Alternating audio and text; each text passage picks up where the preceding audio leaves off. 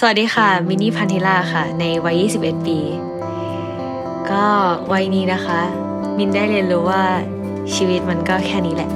Listen to the Cloud เรื่องที่ The Cloud อยากเล่าให้คุณฟัง Coming of Age บทเรียนชีวิตของผู้คนหลากหลายและสิ่งที่พวกเขาเพิ่งได้เรียนรู้ในวัยนี้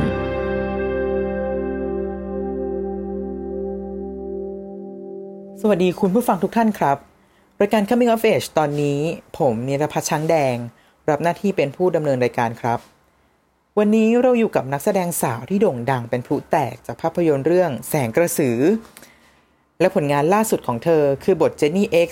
ในซีรีส์เรื่อง Girl From Nowhere หรือเด็กใหม่ซีซั่น 2ที่กำลังออนแอร์อยู่ทาง Netflix สวัสดีและยินดีต้อนรับมินนี่พันธิราพิพิธยากรสวัสดีครับมินนี่ค่ะสวัสดีค่ะช่วงนี้มินนี่ทำอะไรอยู่บ้างครับอยู่บ้านล็อกดาวน์ซื้อโปรเจคเตอร์ฉายหนังมาดูค่ะแล้วก็ฟังเพลงรดน้ำต้นไม้กวาดพื้นถูบ้านอะไรอย่างเงี้ยค่ะแล้วก็มีเวลาได้อยู่กับตัวเองมากขึ้นค่ะมันกิจกรรมเหล่านี้มันแก้เบื่อเราได้มากแค่ไหนครับใช่ค่ะ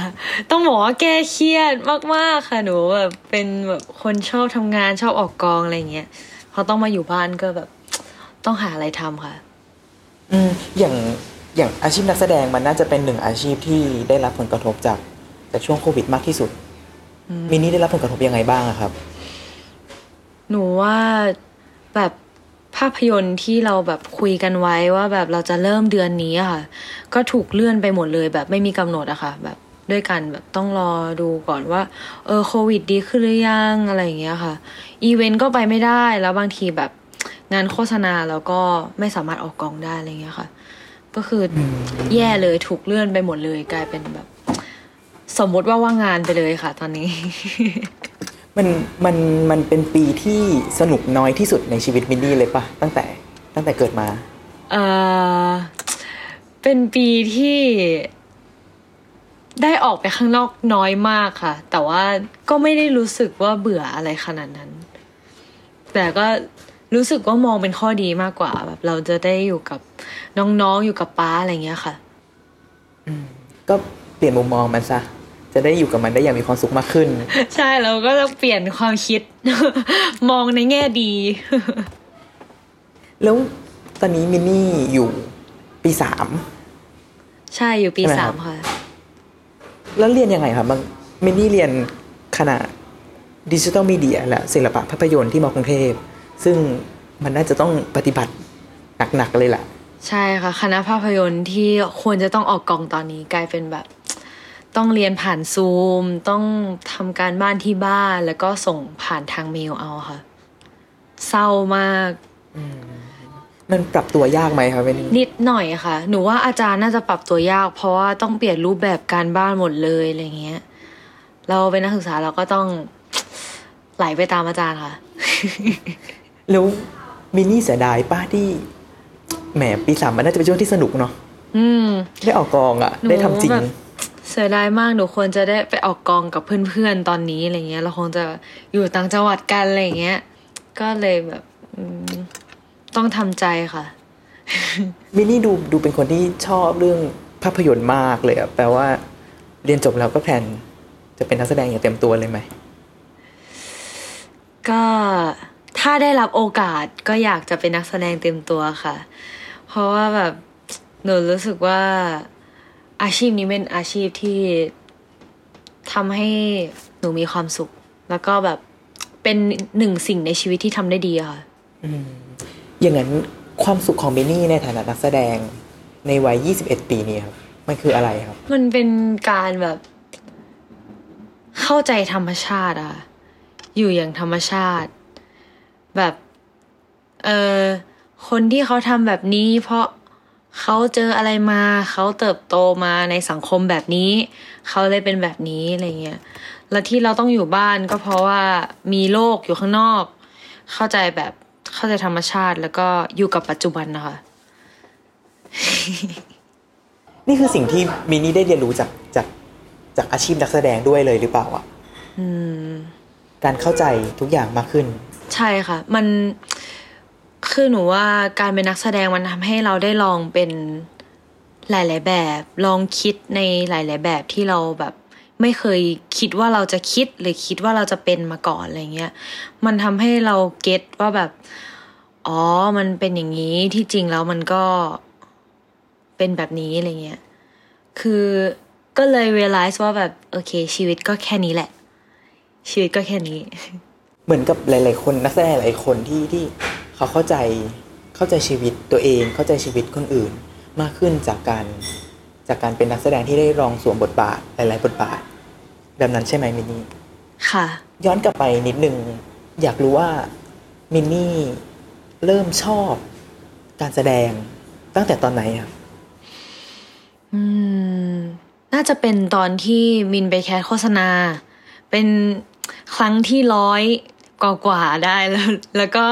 เราก็ได้ ได้ไปออกกองอะไรเงี้ยก็รู้สึกว่าแบบเฮ้ยทำไมเวลาตอนที่เราอยู่หน้ากล้องมันมีความสุขจังมันแบบ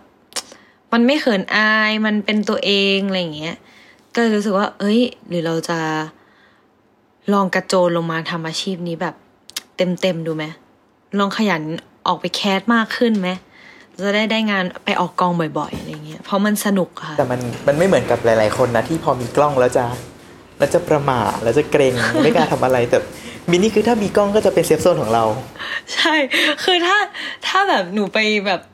ปพูดหน้าห้องอะไรเงี้ยโดยที่แบบมีคนแบบดูหนูอยู่เยอะๆหนูก็คงแบบพูดไม่ไหวอะค่ะมันรู้สึกกดดันแต่ถ้าเมื่อไหร่ที่แบบมีกล้องตั้งไว้ตัวเดียวหรือว่ามีกล้องแล้วอาจจะมีคนมีพี่ในกองมีช่างไฟอะไรเงี้ยเราก็รู้สึกว่าเราสนุกแล้วเราก็ไม่รู้สึกกดดันอะไรอะค่ะอย่างนั้นถ้าระหว่างแสดงละครทีวีหรือแสดงภาพยนตร์กับแสดงละครเวทีอะแล้วว่ามินนี่จะชอบทางแสดงละครภาพยนตร์โทรทัศน์มากกว่าหรือเปล่าเพราะแสดงละครเวทีมันแสดงต่อหน้าคนดูจริงๆสดๆใช่ค่ะคงจะชอบแบบอยู่หน้ากล้องอะไรอย่างเงี้ยแต่ว่าละครเวทีเป็นอีกหนึ่งศาสตร์ที่แบบหนูไม่เคยทำแล้วหนูแบบรู้สึกว่าชีวิตนักแสดงครั้งหนึ่งจะต้องได้ทำทำไมเราถึงอยากลองทำดูบ้างเพราะมันยากปะหนูว่าเราต้องออกมาจากกรอบตัวเองหนูอยากเรียนรู้อะไรแบบใหม่ๆอะไรอย่างเงี้ยเพราะหนูรู้สึกว่าบทบาทที่หนูได้รับบางทีมันไม่ได้หลากหลายขนาดที่แบบว่าเราจะมีหลายช้อยให้เลือกขนาดนั้นอะไรอย่างเงี้ยค่ะก็อยากจะแบบลองกระโจนลงไปทำอะไรใหม่ๆที่เรารู้สึกว่าเราจะทำได้ไหมแบบที่มัน challenge ตัวเองอะไรอย่างเงี้ยอย่างนั้นกรอบที่มินนี่ตีไว้ว่าเป็นเซฟโซนของตัวเองในวัย21ปีอ่ะมันคือแค่ไหนครับแค่อยู่หน้ากล้องค่ะคือถ้าอันไหนที่ใช้กล้องถ่ายหนูจะโอเคได้หมดเลยแต่ถ้าเมื่อไหร่ที่เป็นคนแล้วยืนมองเยอะๆหรือว่าคนนั่งดูอยู่เนี่ยจะรู้สึกว่ามันเป็นเรื่องใหญ่มากเราจะรู้สึกว่าเราไม่กล้าที่จะทำแล้วระหว่างภาพยนตร์กับละครโทรทัศน์มินนี่ชอบแบบไหนมากกว่ากันน่าจะเป็นภาพยนตร์ค่ะด้วยวิธีการถ่ายด้วยบทด้วยอะไรอย่างเงี้ยหนูว่าเราไม่ต้องกังวลเหมือนภาพยนตร์มันมีความเป็นธรรมชาติสูงกว่าด้วยแบบว่าไม่ได้มีหลายๆกล้องที่จะมาตัดสลับอะไรอย่างเงี้ยเราไม่ต้องเล่นแล้วเว้นจังหวะเพื่อที่จะรออีกกล้องรับหรือว่า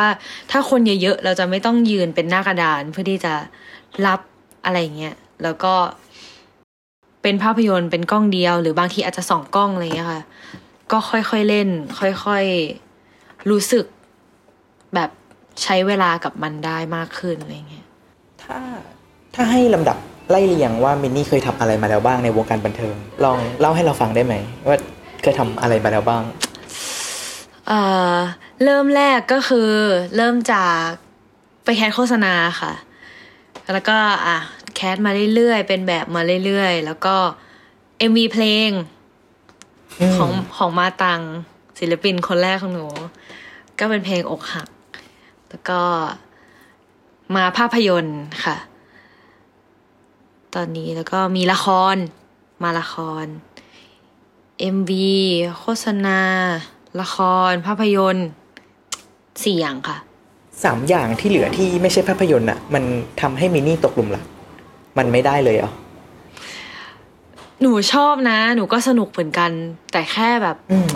ถ้าให้เลือกสิ่งที่สนุกที่สุดที่เราแบบจอยแล้วเรารู้สึกว่ามันมีเสน่ห์อะไรเงี้ยก็คงเป็นภาพยนตร์แต่ว่าถ้าถามว่าแบบที่เหลือหนูว่าแต่ละศาสตร์อะแต่ละอันอะมันมีเสน่ห์ที่แตกต่างกันออกไปอะไรเงี้ยค่ะคือหนูก็สนุกหมดอย่างโฆษณาก็จอยมากมันก็มีความโบ๊ะบะมีความแบบเล่นใหญ่ในตัวมันแบบบางโฆษณาเราจะต้องดิฟซอสยังไงอะไรเงี้ยให้มันแบบโอ้โหอร่อยภายในแบบไม่กี่วิอะไรเงี้ยส่วน MV ก็จะแบบเป็นการแบบปรับแล้วก็เป็นการฟังเพลงแล้วทำให้ตัวเองรู้สึกอะบางทีหนูว่าบทเพลงนี่มันช่วยมากนะต่อการที่จะแบบทำให้เรารู้สึกอะไรสักอย่างนึงอะอย่างเช่นแบบสมมติใน MV เราต้องเล่นอกหักเงี้ยแล้วแค่ฟังเพลงที่มาตังร้องอะไอเพลงที่หนูไปเล่นอะไรเงี้ยมันร้องไห้แล้วเพราะว่ามันเศร้ามากเพลงมันเศร้าจริงอะไรเงี้ยถ้าละครอะไรเงี้ยหนูก็จะได้เจอคนที่หลากหลายแบบหลายคนมากอะไรเงี้ยและการทำงานที่เร็วแบบว่องไวมากอะไรเงี้ยค่ะดาราศาสตร์ก็จะแบบแตกต่างแล้วก็มีความสนุกที่ต่างกันแล้วว่ามันมีแมจิกมันมีเวทมนต์ที่แตกต่างกันไปในแต่ละช่องทางใช่ค่ะอย่างนั้นสำหรับมินนี่อ่ะภาพยนตร์มันมีเวทมนต์อะไรคะมันมีชีวิตอ่ะคือทุกศาสตร์มันก็มีชีวิตหมดแต่ว่าหนูว่าภาพยนตร์มันเป็นการเล่าชีวิตด้วยแบบว่ามีเวลาในการที่เราจะเรียนรู้แบบที่จะอยู่กับตัวละครนี้อะไรเงี้ยแล้วก็ได้เรียนรู้แบบสิ่งแวดล้อมรอบข้างด้วยค่ะด้วยความที่ว่าแบบถ้าเป็นภาพยนตร์จอมันจะใหญ่มากแล้วก็มันจะเห็นชัดมากค่ะว่าเรารู้สึกอะไรอยู่อะเราไม่สามารถหลอกตัวเองได้เลยว่าเรารู้สึกแบบนี้ทางที่เราไม่รู้สึกอะไรเงี้ยรู้สึกว่ามันมีความยากแล้วก็แต่ละคนก็จะแสดงออกมาในเสน่ห์ที่แตกต่างกันออกไปอะไรเงี้ยแล้วมันน่าดูอะค่ะสำหรับหนูภาพยนตร์มันน่าดูเขาเรียกว่าอะไรนะเมจิกโมเมนต์นะคะเมจิกโมเมนต์ของนักแสดงมันมีเวลาให้เมจิกตรงนั้นมันออกมาแล้วเมจิกโมเมนต์มันเกิดขึ้นบ่อยกับมินนี่ไหมครับไม่บ่อยค่ะส่วนใหญ่มันจะหนูไม่รู้ว่ามันเกิดขึ้นตอนไหนอ่ะมันจะเป็นฟีลแบบเราไม่รู้แล้วเขาก็บอกว่านี่แหละใช่เลยอะไรเงี้ยหนูก็ดีใจที่แบบใช่เลยโอเคค่ะแสดงว่าได้แล้วอะไรเงี้ยจะเป็นแบบคนอื่นจะมาบอกมากกว่าอย่างนั้นในวงการบันเทิงมีอะไรที่มินนี่อยากทำอีกป่ะครับเป็นพิธีกรค่ะการเป็นพิธีกรหนูว่าคนที่เป็นพิธีกรนี่แบบต้องเก่งและต้องไวมากอะไรเงี้ยกับการที่จะแบบรับส่งหรือว่าแก้ปัญหาเฉพาะหน้าอะไรเงี้ยแล้วก็ดีเจเปิดเพลงอะไรอย่างเงี้ยค่ะที่แบบอยากลองที่จะทำนักข่าวด้วยแต่หนูพูดรอเรือรอลิงไม่ชัดเลยอ่ะหนูว่าน่าจะไม่ได้แต่คำควบกล้ำแล้วแหละแบบจริงๆก็อยากลองทำหลายๆอย่างให้แบบครบเหมือนกันค่ะละครเวทีจริงๆมีหลายอย่างมากที่ไม่เคยทำแล้วถ้าถามถึงเรื่องบทบาทการแสดงครับมีบทแบบไหนที่มินนี่ยังอยากลองเล่นดูอีกปะอยากเล่นบทที่ไม่ใช่มนุษย์ปกติอะค่ะเป็นอมนุษย์เหรอแบบอาจจะเป็นใช่อาจจะเป็นซูเปอร์เรนเจอร์อาจจะเป็นเงือกอะไรอย่างเงี้ย แล้วก็แบบมาในที่แบบเป็นคนที่ไม่รู้ว่าโลกมนุษย์มันเป็นยังไงอะไรเงี้ยหรือว่าแบบเล่นเป็นอะไรที่แบบเหมือนเหนือธรรมชาติอะไรเงี้ยค่ะอยากลองดูเผื่อประเทศไทยเขาจะทำสักครั้งนึง เพราะหนูชอบดูแต่มินนี่ก็เคยได้รับบทที่เรียกว่าเป็นอมนุษย์หรือเปล่าในเรื่องแสงกระสือใช่ค่ะเคยลองเป็นผีกระสือมาแล้วแล้วอย่างนั้นความท้าทายสำหรับบทที่ไม่ใช่มนุษย์จริงครับที่เราไม่สามารถจินตนาการได้ว่าเขาจะรู้สึกนึกคิดยังไงหรือเราไม่สามารถอ่านหนังสือหรือคุยกับคนที่เคยเป็นอย่างนั้นจริงๆได้มันคืออะไรอย่างมินนี่ค่ะคือหนูว่าเราต้องวางก่อนว่าอะมนุษย์ที่เราจะเล่นน่ะมันเทียบเคียงกับอะไรได้บ้างแบบเทียบเคียงกับสัตว์ตัวไหนได้บ้างอะไรเงี้ยค่ะอย่างเช่นถ้าไอ้กระสือที่หนูเล่นใช่ไหมกระสือสายหนูก็คุยกับครูล่มว่ามันเหมือนออคโตปัสอะค่ะ มันเหมือนแบบเจลลี่ฟิชเหมือนแบบแมงกะพรุนอะไรเงี้ยเวลามันลอยมันก็จะแบบบุบบุบบุบบุบบุบอะไรเงี้ยแล้วก็มีระยางอะไรอย่างงี้ใช่ไหมคะก็เลยแบบอ๋อเวลาอย่างงี้เวลาล่องลอยมันก็จะแค่ล่องลอยไม่ได้มีมูดอะไรถ้าหัวหลุดออกมาเมื่อไหร่เราก็แค่ล่องลอยแล้วก็ไปกินของสดไปกินของดิบอะไรเงี้ยแล้วก็จะแบบเหมือนทำให้พอเข้าใจตัวละครนี้มากขึ้นเลยอะค่ะในแง่แปลว่าในแง่ movement หรือการแสดงก็คือการพยายามหาตัวอย่างที่ใกล้เคียงที่สุดแล้วก็เข้าใจมันใช่ค่ะเพื่อแบบให้นักแสดงอย่างเราหรือว่าเพื่อพ่วงกับให้แบบเราจะได้เห็นภาพตรงกันอะไรเงี้ยค่ะว่าแบบเอ้ยเรามองว่ามันเป็นประมาณนี้นะถ้าหัวหลุดแล้วมันจะเป็นมูดประมาณนี้เราก็จะแบบโอเคเราก็จะไปเวิร์กกับมันว่าโอเคมันเป็นยังไงอะไรเงี้ยค่ะยากไหมครับยากค่ะในเรื่องแบบร่างกายในเรื่องกล้ามเนื้อที่เราจะต้องเจอท่าอะไรแปลกๆใหม่ๆอะไรเงี้ยอย่างเช่นแบบตอนที่ถอดหัวอะไรเงี้ยค่ะเราจะต้องรู้สึกยังไงอะไรเงี้ยแล้วมันจะรู้สึกยังไงอ่ะกันถอดหัวแบบคงไม่มีใครจินตนาการออกแน่นอน ก็คือแต่ตอนนั้นที่หนูไปเวิร์กช็อปก็คือครูล่มอะค่ะครูล่มก็จะมีผู้ช่วยคือครูสายให้ครูสายกับครูล่มอะมาช่วยครูล่มก็จับหัวครูสายจับตัวอะไรเงี้ยแล้วก็ดึงให้แบบดึงให้มันออกจากกันอะไรเงี้ยค่ะแล้วก็ให้จำความรู้สึกว่าแบบเวลาคอกับตัวมันเริ่มแบบถูกดึงออกมาอะไรเงี้ยมันรู้สึกยังไงอะไรเงี้ยให้ใช้กล้ามเนื้อจำเอาค่ะแล้วก็แบบเพิ่มความเจ็บปวดด้วยการจินตนาการว่าแบบมีมีดหลายๆเล่มเข้ามาแทงมีเข็มเข้ามาแทงแบบจากเล่มเดียวมาเป็น5เล่มตอนนี้10เล่มแล้วอะไรเงี้ยแล้วเราก็จะรู้สึกถึงความเจ็บปวดนั้นแบบจำกล้ามเนื้อที่มันเกร็งอะไรเงี้ยค่ะเพื่อแบบเทียบเคียงอะไรเงี้ยอย่างนั้นถ้าเราเทียบกับเรื่องล่าสุดที่มินี่เพิ่งเล่นไปอย่างที่เราได้เห็นตัวอย่างกันไปแล้วเด็กใหม่ซีซั่น2ใช่ค่ะยากขึ้นมั้ยครับเด็กใหม่ซีซั่น2ยากขึ้นกว่าแสงกระสือมั้ยหนูว่าท้าทายคนละด้านคือตัวเจนจะเป็นแบบเด็กผู้หญิงคนนึงที่ถูกเติบโตมาในแบบที่พ่อแม่วางกรอบไว้ให้อะไรเงี้ยค่ะแล้วเหมือนเราไม่เคยออกจากกรอบแล้วเราก็ไม่รู้ว่านอกกรอบมันเป็นยังไงแล้วเราแค่รู้สึกว่าตอนนี้ในกรอบเรารู้หมดแล้วว่ามันคืออะไรอะแต่เรารู้สึกว่ามันไม่เป็นตัวเองเราอยากออกไปเป็นตัวเองที่แบบตัวเองที่เราเห็นเราก็ไม่รู้นะว่ามันเป็นแบบไหนแต่เรา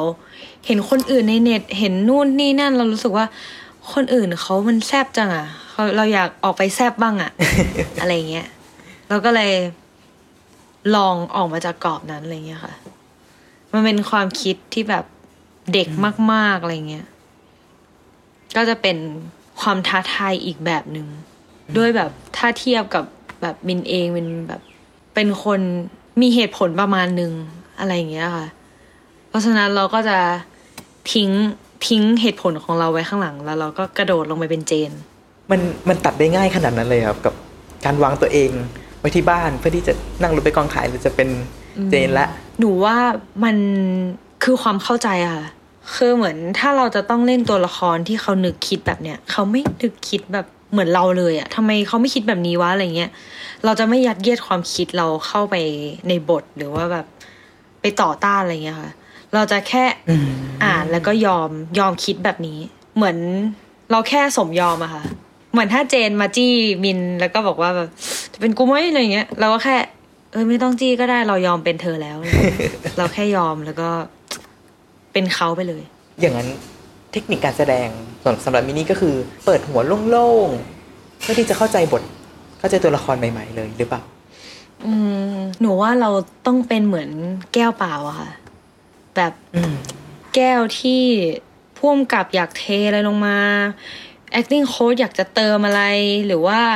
พี่ที่เขียนบทอยากจะให้เป็นแบบไหนเราก็พร้อมที่จะรับอบอุ้มมันแล้วก็ยอมกระโดดลงไปเป็นมันนะคะคือเพราะถ้าเราเข้าไปแบบมีอีโก้เข้าไปแบบมีความเป็นตัวเองอะไรเงี้ยเราอาจจะไม่สามารถ เข้าถึงความคิดของตัวละครนั้นได้เท่าไหร่อะไรเงี้ยมันเป็นการสมยอมแล้วก็ทำให้ตัวเองแบบว่างเปล่าเพื่อที่จะรับเปิดรับอะไรใหม่ๆอะไรเงี้ยค่ะนี่เป็นครั้งแรกเลยป่ะครับสำหรับมินนี่ที่ได้รับบทดาร์กๆหน่อยใช่ค่ะด้วยพอลุกด้วยแหละมั้งมินว่าแบบ หนูดูเรียบร้อยหนูแบบดูอาจจะเป็นแบบสดใสน่าเริงอะไรอย่างเงี้ยค่ะใช่ใช่ก็เลยแบบไม่ค่อยได้รับบทดาร์กๆเท่าไหร่อะไรเงี้ยแต่ก็เป็นการแบบได้ชาเลนจ์ตัวเองเงี้ยค่ะสนุกดีค่ะสนุกมากอย่างนั้นมินนี่เล่าความท้าทายสำหรับซีรีส์เด็กใหม่ซีซั่น2แล้วก็บทเจนนี่ X ให้เราฟังได้ไหมถ้าให้เล่าความท้าทายคือรู้สึกว่ามันจะต้องเชื่อในสิ่งที่มันเกินจินตนาการนะคะแต่หนูจะไม่สปอยนะแต่ว่าคือเหมือน คือสิ่งที่แบบเราไม่คิดว่ามันจะเกิดขึ้นในชีวิตเราอะแล้วแต่มันเกิดขึ้นแล้วอะเราจะทำยังไงอะเราก็แค่ต้องเชื่อสิ่งที่แบบเราเห็นตรงหน้าแล้วก็ believe แล้วก็ไปกับมันนะคะยอมให้สถานการณ์มันพาไปทั้งหมดแล้วก็เชื่อทุกอย่างพูดแล้วอยากดูเลยอะสปอยอย่างนั้นถ้าในอนาคตมินนี่ได้รับบทแบบทำนองนี้อีกดักๆหน่อยน่าจะง่ายขึ้นสำหรับเราปะหนูได้เรียนรู้จากบทเจนคือตอนออกกองอะไรเงี้ยทำให้หนูได้ฝึกถืออารมณ์ที่มันหนักๆได้นานขึ้นอะไรเงี้ยหนูว่าถ้ามีอีกก็คงไม่รู้สึกว่าง่ายขึ้นแต่แค่รู้สึกว่าโอเคเราจะ handle มันยังไงอะไรเงี้ยเราจะถือมันยังไงให้ได้นานๆอะไรเงี้ยมากขึ้นแบบพัฒนามากขึ้นอะไรเงี้ยค่ะนั่นคือในแง่ทักษะการแสดงเนาะใช่ค่ะข้อคิดในการทำงานหรือการใช้ชีวิตอย่างเงี้ยครับจากซีรีส์เรื่องเด็กใหม่ซีซั่น2มินนี่คิดว่ามินนี่โตขึ้นมากแค่ไหนครับเรียนรู้ที่จะมองอะไรแบบเข้าใจค่ะมองเป็นธรรมชาติหนูจริงๆก็รู้สึกมาสักพักแล้วแหละแต่ว่าเพิ่งมาตกตะกอนก็รู้สึกว่าชีวิตมันแบบมันก็แค่นี้อ่ะคือหนูว่าชีวิตที่มีความสุขอ่ะมันไม่ได้หาได้ยากมันหาได้ง่ายมากแล้วมันก็คือสิ่งเล็กๆรอบๆตัวเราเนี่ยแหละแค่แบบกินของอร่อยมันก็คือความสุขแล้วอ่ะมันหนูก็รู้สึกว่าการที่เราเกิดมามันก็แค่เกิดแก่เจ็บตายอ่ะเกิดมาทำงานหาเงินเพื่อคนที่เรารักเพื่อสมมติถ้ามีลูกมีครอบครัวเพื่อครอบครัวเพื่อใครสักคนอะไรเงี้ยแล้วก็เพื่อตัวเราใช่ไหมคะแล้ววันหนึ่งเราก็ต้องแก่เจ็บแล้วก็ตายไปอะไรเงี้ยเหมือนชีวิตมันแค่นี้เองอะไรเงี้ยคือเหมือนพอบางคนที่เขาไปทุกข์แบบไปทุกข์ใจกับแบบอะไรอย่างเงี้ยหนูรู้สึกว่ามันเริ่มต้นจากความคิดอะถ้าเราลองคิดให้มันง่ายมันก็จะง่ายมากนะคะแต่ถ้าเมื่อไหร่ที่เราคิดว่ามันยากอ่ะมันก็จะยากโหนี่ การเข้าใจชีวิตหรือข้อคิดแบบเนี้ยครับมันมาจากการแสดงด้วยหรือเปล่ามินนี่เป็นว่ามันได้เรียนรู้จากหลายๆคนที่เราเจอด้วยแหละมันแบบเหมือนเราได้อยู่สังคมที่กว้างค่ะออกกองนี้เราเจอคนแบบนี้ออกอีกกองเราเจออีกแบบอะไรเงี้ยเราได้เรียนรู้หลายๆคนหลายๆแบบตั้งแต่แบบพี่ชั้นไฟยันพุ่มกับยันโปรดิวเซอร์อะไรเงี้ยคือเราได้เรียนรู้ชีวิตอะค่ะเหมือนจริงๆแล้วก็เราก็คือพนักงานออฟฟิศคนหนึ่งที่แบบทำงานที่รับมอบหมายให้ออกมาให้ดีที่สุดนั่นคือแต่เสร็จหน้าที่ของเราจบแปลว่ามินนี่ไม่ได้แค่เรียนรู้จากตัวบทหรือการแสดงเพียวๆแต่เรียนรู้จากการทำงานที่ต้องพบเจอคนหลากหลายใช่ค่ะการปรับตัวด้วยการวางตัวอะไรเงี้ยมันเหมือนมันถูกสอนไปเองโดยอัตโนมัติโดยที่ไม่ต้องมีใครมาเทรนว่าแบบเราจะต้องทำยังไงเพราะว่าเราก็เรียนรู้จากความแบบผิดพลาดเรียนรู้จากอะไรหลายอย่างอะไรเงี้ยสิ่งที่เราควรพูดไม่ควรพูดอะไรเงี้ยค่ะมันเหมือนก็ค่อยๆโตขึ้นมาเรื่อยๆอะไรเงี้ยแล้วมินนี่คิดว่าในวัย21เพื่อนในรุ่นเดียวกันเนี่ยครับการที่มินนี่ได้เข้าสู่วงการทำงานมาตั้งแต่เอาจริงก็ตั้งแต่ประมาณประถมปลายมาต้นเรื่อยมาจนถึงตอนนี้มหาลัยมินนี่คิดว่าตัวเองโตกว่าเพื่อนวัยเดียวกันปะ บางทีถ้าในแง่ความเข้าใจยังไงครับถ้าสมมติถ้าเอ็กแซมแบบเรื่องเล็กๆอย่างเช่นเราสอบมาแล้วเราได้คะแนนน้อยอะไรเงี้ยแล้วแบบเพื่อนมีร้องไห้อะแล้วแบบมันเครียดมากเพราะว่าแบบคะแนนน้อยมากเกรดมันต้องออกมาไม่ดีแน่เลยอะไรเงี้ยแต่มินกลับมองว่าแบบเฮ้ยเราทำดีที่สุดแล้วอันนี้ในแง่ที่เราทำดีที่สุดแล้วเราอ่านหนังสือเราทำทุกอย่างแล้วนะคะเราแบบเราไม่รู้สึกว่าการร้องไห้มันจะช่วยให้คะแนนเราเพิ่มขึ้นหรืออะไรเราแค่เราเข้าใจมันว่าเฮ้ยมึงเราทำดีสุดแล้วเว้ยเราอาจจะอ่านหนังสือคนละเล่มกับอาจารย์ก็ได้ คือมองให้มันเป็นชีวิตมากกว่าค่ะว่าแบบเฮ้ยมันแค่เป็นหนึ่งในเขาเรียกอะไรหนึ่งในคือหนูไม่มองว่าเกรดในการเรียนหนังสือมันสำคัญกับชีวิตขนาดนั้นนะหนูว่ามันเป็นหนึ่งในเรื่องเล็กๆของชีวิตของปัญหาชีวิตด้วยซ้ำอะไรเงี้ยมันทำให้หนูเรียนรู้แบบนั้นมองเป็นภาพใหญ่ๆมากกว่าเราก็ทำเต็มที่เราไม่ได้มองมันไม่สำคัญมันสำคัญแต่ถ้าเราทำอะไรที่มันเต็มที่แล้วเราจะไม่เสียดายกับมันนะคะเราจะไม่มัวไปเสียดายหรือไม่มัวไปเสียใจเพราะมันเสียเวลาตรงนั้นเราเอาไปพัฒนาหรือเราอาจจะไปอ่านหนังสือวิชาต่อไปน่าจะดีกว่าอะไรเงี้ยเพราะหนูแค่รู้สึกว่าแบบชีวิตเราไม่ควรจะแบบไปทิ้งเวลาให้กับอะไรขนาดนั้นอะไรเงี้ยแต่ถามว่าการเรียนสำคัญไหมสำคัญนะคะมินก็ไม่ได้ทิ้งแบบ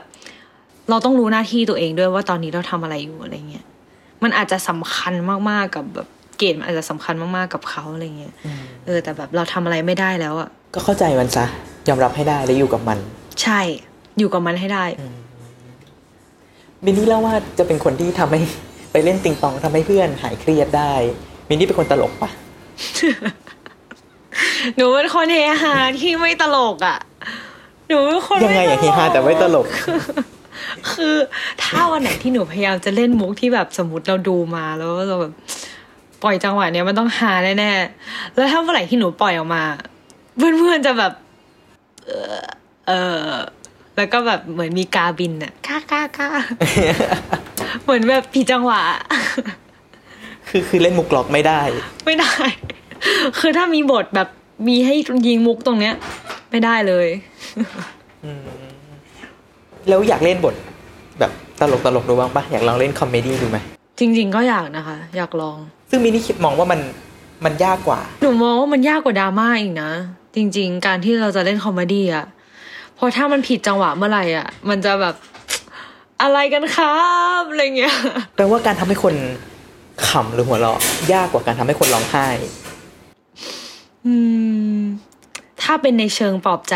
ไม่นะหนูว่าหนูทำได้แต่ถ้าในเชิงปล่อยมุกเป็นแบบโบบะอะไรเงี้ยหนูช้าหนูไม่น่ารอด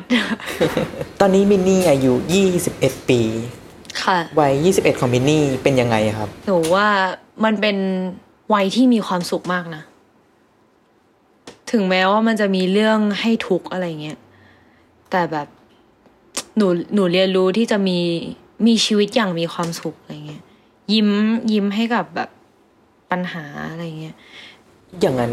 ความสุขของมินนี่ในวัย21ปีคืออะไรครับมันคือการอยู่กับปัจจุบันค่ะคือเราอยู่กับวันนี้แล้วก็ทำวันนี้ให้มันดีอ่ะมันเหมือนเป็นคำที่แบบเราต่างได้ยินกันมาบ่อยๆอยู่แล้วแบบทำวันนี้ให้ดีที่สุดอะไรอย่างเงี้ยคือมันพูดง่ายแต่มันทำยากมากนะบางทีเราจะเผลอปล่อยให้เวลามันผ่านไปโดยการที่ไม่ได้ทำดีหรือว่าไม่ได้ทำให้ดีที่สุดขนาดนั้นอะแต่ถ้าวันหนึ่งอะเรารู้ว่าเราจะตายพรุ่งนี้อย่างเงี้ยเราก็จะทำวันนี้ให้ดีที่สุดป่ะเพราะว่าเหมือนบางทีเราเผลอให้ความสำคัญแบบผิดจุดอะแบบมองข้ามอะไรเล็กๆที่แบบจริงๆแล้วเราควรจะให้ความสำคัญทำไมตอนนั้นเราไม่ทำแบบนี้ทำไมตอนนี้เราไม่ทำแบบนั้นอะไรเงี้ยหนูว่าเรียนรู้ที่จะให้อภัยเรียนรู้ที่จะขอโทษแล้วก็ทำทุกอย่างให้มันดีค่ะที่ไม่ให้ตัวเองและคนอื่นเดือดร้อนคือสมมติวันหนึ่งหนูถ้าแบบหนูเผลอเถียงป้าอะไรหนูก็จะแบบ ปรับอารมณ์ให้เร็วและขอโทษให้เร็วที่สุดอะเพราะเราไม่รู้ว่าเขาจะอยู่กับเราไปได้อีกนานแค่ไหนอะไรเงี้ย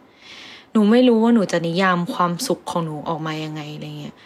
แต่มันเหมือนแบบมองอะไรที่เป็นธรรมชาติแล้วก็อยู่กับปัจจุบันนะคะอย่างนั้นถ้าให้สรุปบทเรียนชีวิตของมินี่ในวัย21 1ข้อมินี่จะสรุปว่ามันคืออะไรครับจริงๆชีวิตเรามันซิมเปิ้ลมากแล้วมันก็ง่ายมากอะแต่กลายเป็นว่าเราเองที่ไปทำให้มันยากเหมือนกับความสุขอะค่ะจริงๆความสุขเราหาได้ง่ายมากอะแต่เหมือนเราไม่พอดีกับความสุขนั้นอะเหมือนกลายเป็นว่าเราแค่ต้องการความสุขที่มันใหญ่ขึ้นหรือว่าต้องการความสุขที่มันราคาแพงทั้งที่จริงๆแล้วความสุขที่มันราคาถูกก็มีอะเหมือนมันอยู่ที่ความคิดอะค่ะว่าแบบเราพอใจที่เราจะอยู่ตรงไหนและมีความสุขที่จะอยู่จุดไหนมากกว่านั่นคือชีวิตก็แค่นี้ค่ะถ้าเราเรียนรู้ที่จะแบบอยู่อย่างพอดีเราจะมีความสุขอะไม่ใช่แค่แบบเรื่องเงินอะมันคือเรื่องของความคิดด้วยค่ะแบบถ้าเราไปคิดให้มันทุกข์เราไปมองว่ามันลบอะไรเงี้ยเราก็จะไม่มีความสุขเพราะว่าเราก็ไม่รู้ว่าเราจะอยู่บนโลกนี้ไปอีกนานไหมอะแบบวันหนึ่งพรุ่งนี้เราอาจจะตายก็ได้อะแบบนอนแล้วก็ไหลหายไปเลยอย่างเงี้ยเราเลือกที่จะอยู่แบบมีความสุขดีกว่าแบบทำอะไรตอนนี้ได้ก็รีบทำให้เหมือนแบบวันนี้เป็นวันสุดท้ายของเราอะไรเงี้ยคือมันดูเหมือนเสี่ยวนะคะแต่ว่าแบบมันคือเรื่องจริงอะแล้วถ้าเราทำได้เราจะมีความสุขมากกับชีวิตเราจะขอบคุณทุกอย่างรอบๆตัวเราอะขอบคุณท้องฟ้าขอบคุณนกที่มันบินมาเกาะน้ำแบบหน้าบ้านเราอะไรเงี้ยแบบเราจะรู้สึกขอบคุณแล้วก็รู้สึกแฮปปี้อะค่ะเหมือนเวลาเราออกไปเดินข้างนอกแล้วเดินมองท้องฟ้าไปเรื่อยๆไม่มีวันสิ้นสุดอะไรเงี้ยแบบขอบคุณที่ชีวิตเป็นชีวิต อย่างนั้นความฝันของเมนี่ในวัย21คือทำยังไงก็ได้ให้ตัวเองและคนรอบๆข้างมีความสุขอะไม่ว่าจะเป็นออกไปเที่ยวอะซึ่งตอนนี้ทำไม่ได้ก็แบบซื้อของที่เขาชอบพาเขาไปออกไปเดินเล่นหรืออะไรอย่างเงี้ยแบบอะไรที่มันง่ายๆอะค่ะมาดูหนังด้วยกันหรือว่าอะไรที่มันได้ใช้เวลาร่วมกันอะไรอย่างเงี้ยเพราะเราไม่รู้ว่าเราจะเจอหน้ากันได้แบบไปได้อีกนานแค่ไหนอะไรเงี้ยวันหนึ่งเขาอาจจะไม่ไหวที่จะมาดูหนังกับเราแล้วก็ได้อะไรเงี้ยไม่อยากจะแบบอย่าเสียดายอ่ะไม่อยากให้สุดท้ายแล้วเรามาพูดว่ารู้งี้ทำไมเราไม่ทำแบบนี้ไม่อยากให้แบบชีวิตตัวเองมีคำว่ารู้งี้อยู่ในหัวค่ะเพราะคำว่ารู้งี้มันแปลว่าไม่ทันแล้ว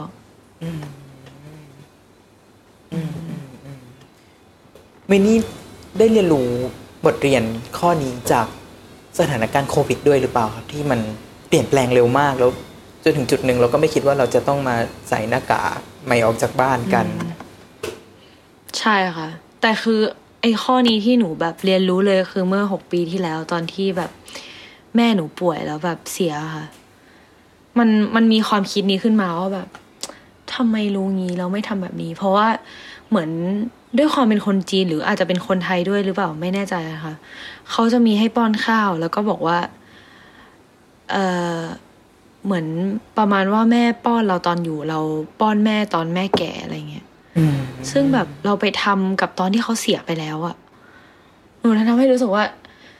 ทำไมเราต้องไปทำตอนนั้นด้วยทำไมตอนที่เขาอยู่เราไม่รู้จักทำอะไรเงี้ยแบบเหมือนมันสายไปแล้วอะไรเงี้ยมันทำให้หนูแบบเรียนรู้ว่าแบบเฮ้ยมันจะไม่มีคำว่ารู้งี้กับเราอะเราจะทำให้มันดีที่สุดจนไม่มีคำว่าแบบรู้งี้ไม่ทำแบบนี้เราจะทำทุกอย่างที่แบบเราพอจะทำได้อะไรเงี้ยค่ะแปลว่าในอนาคตถ้ามีบทอะไรน่าสนุกๆหรือมีงานอะไรที่รู้สึกว่าท้าทายบินนี่ก็จะกระโจนเข้าไปทำอย่างเต็มที่ใช่ค่ะให้ไม่มีคำว่ารู้งี้น่าจะใส่เต็มกว่านี้อะไรเงี้ยไม่เราจะต้องเต็มที่กับทุกงานเพราะเราไม่รู้ว่างานไหนมันคืองานสุดท้ายของเราโอกาสมันเข้ามาแล้วมันก็ออกไปง่ายมากค่ะยิ่งถ้าเป็นนักแสดงเดี๋ยวนี้ก็มีแบบนักแสดงรุ่นใหม่เข้ามาตลอดเวลาอยู่แล้วอะไรเงี้ยเพราะถ้าเราไม่พัฒนาตัวเองหรือไม่ทำให้มันดีที่สุดอ่ะ วันหนึ่งเราก็อาจจะกลายเป็นศูนย์เหมือนกับที่เราเพิ่งเริ่มก็ได้คำถามสุดท้ายครับมินนี่เห็นภาพตัวเองใน10ปีข้างหน้ายังไงถ้าเอานะตอนนี้ที่คิดตอนนี้อยากเป็นที่ยอมรับในฐานะนักแสดงมีบิลบอร์ดสักอันให้ป๊าขับรถผ่านแล้วก็ชี้แล้วก็โมได้เท่านี้ค่ะ แล้วก็มีความสุขพอแล้วคำว่าเป็นที่ยอมรับหมายความว่าไงครับคือมีแฟนคลับเยอะมีได้รับรางวัลหรือมันคือแค่การได้ทำสิ่งเราชอบไปเรื่อยๆแล้วก็มีคนรักเราที่เราเป็นเราไม่ใช่แค่รักเราในเฉพาะบทบาทนักแสดงนั้นๆหนูว่ามันก็คือมีคนที่เขารักเราที่เราเป็นเราค่ะมันคือสิ่งที่เขาเรียกความฝันอันสูงสุดหรือเปล่ามันยากมากนะแต่ว่าหนูว่าพอถ้ามันเป็นอย่างนั้นได้มันจะแฮปปี้มากแล้วชีวิตเราก็คงไม่ได้ต้องการอะไรไปมากกว่าคนเข้าใจและแบบชอบที่เราเป็นเราโอเคช่วงสุดท้ายละอยากให้มินนี่เล่าความสนุกให้เราฟังทำไมเราถึงควรไปดูเด็กใหม่ซีซั่น2คือหนูมันมีแง่คิดหลายอย่างมากที่สอดแทรกแล้วก็หนูว่ามันเป็นอีกหนึ่ง EP ที่เกินจินตนาการว่าแบบเฮ้ยมันไปได้ขนาดนี้เลยเหรอซึ่งรับรองว่าเซอร์ไพรส์คนดูแน่นอนค่ะแล้วก็อยากดูแล้วอยากให้ฝากติดตามทุกตอนเลยค่ะเพราะว่าทุกคนก็แบบว่าเลือดกระเซ็นกันแบบว่าสุดยอดอาบน้ำในกองอะไรแบบนี้ก็คือเต็มที่มากค่ะ ฝากทุกตอนแล้วก็ฝากตอนที่7ของหนูด้วยค่ะได้เลยวันนี้ ขอบคุณมินนี่มากเลยครับที่มาแชร์เรื่องราวบทเรียนที่ได้เรียนรู้ในช่วงขวบปีที่ผ่านมาให้ชาว The Cloud ฟัง ยังไงฝากติดตามมินนี่ด้วยได้เลยครับสวัสดีครับสวัสดีค่ะติดตามเรื่องราวดีๆและรายการอื่นๆจาก The Cloud ได้ที่ readthecloud.co หรือแอปพลิเคชันสำหรับฟังพอดแคสต์ต่างๆ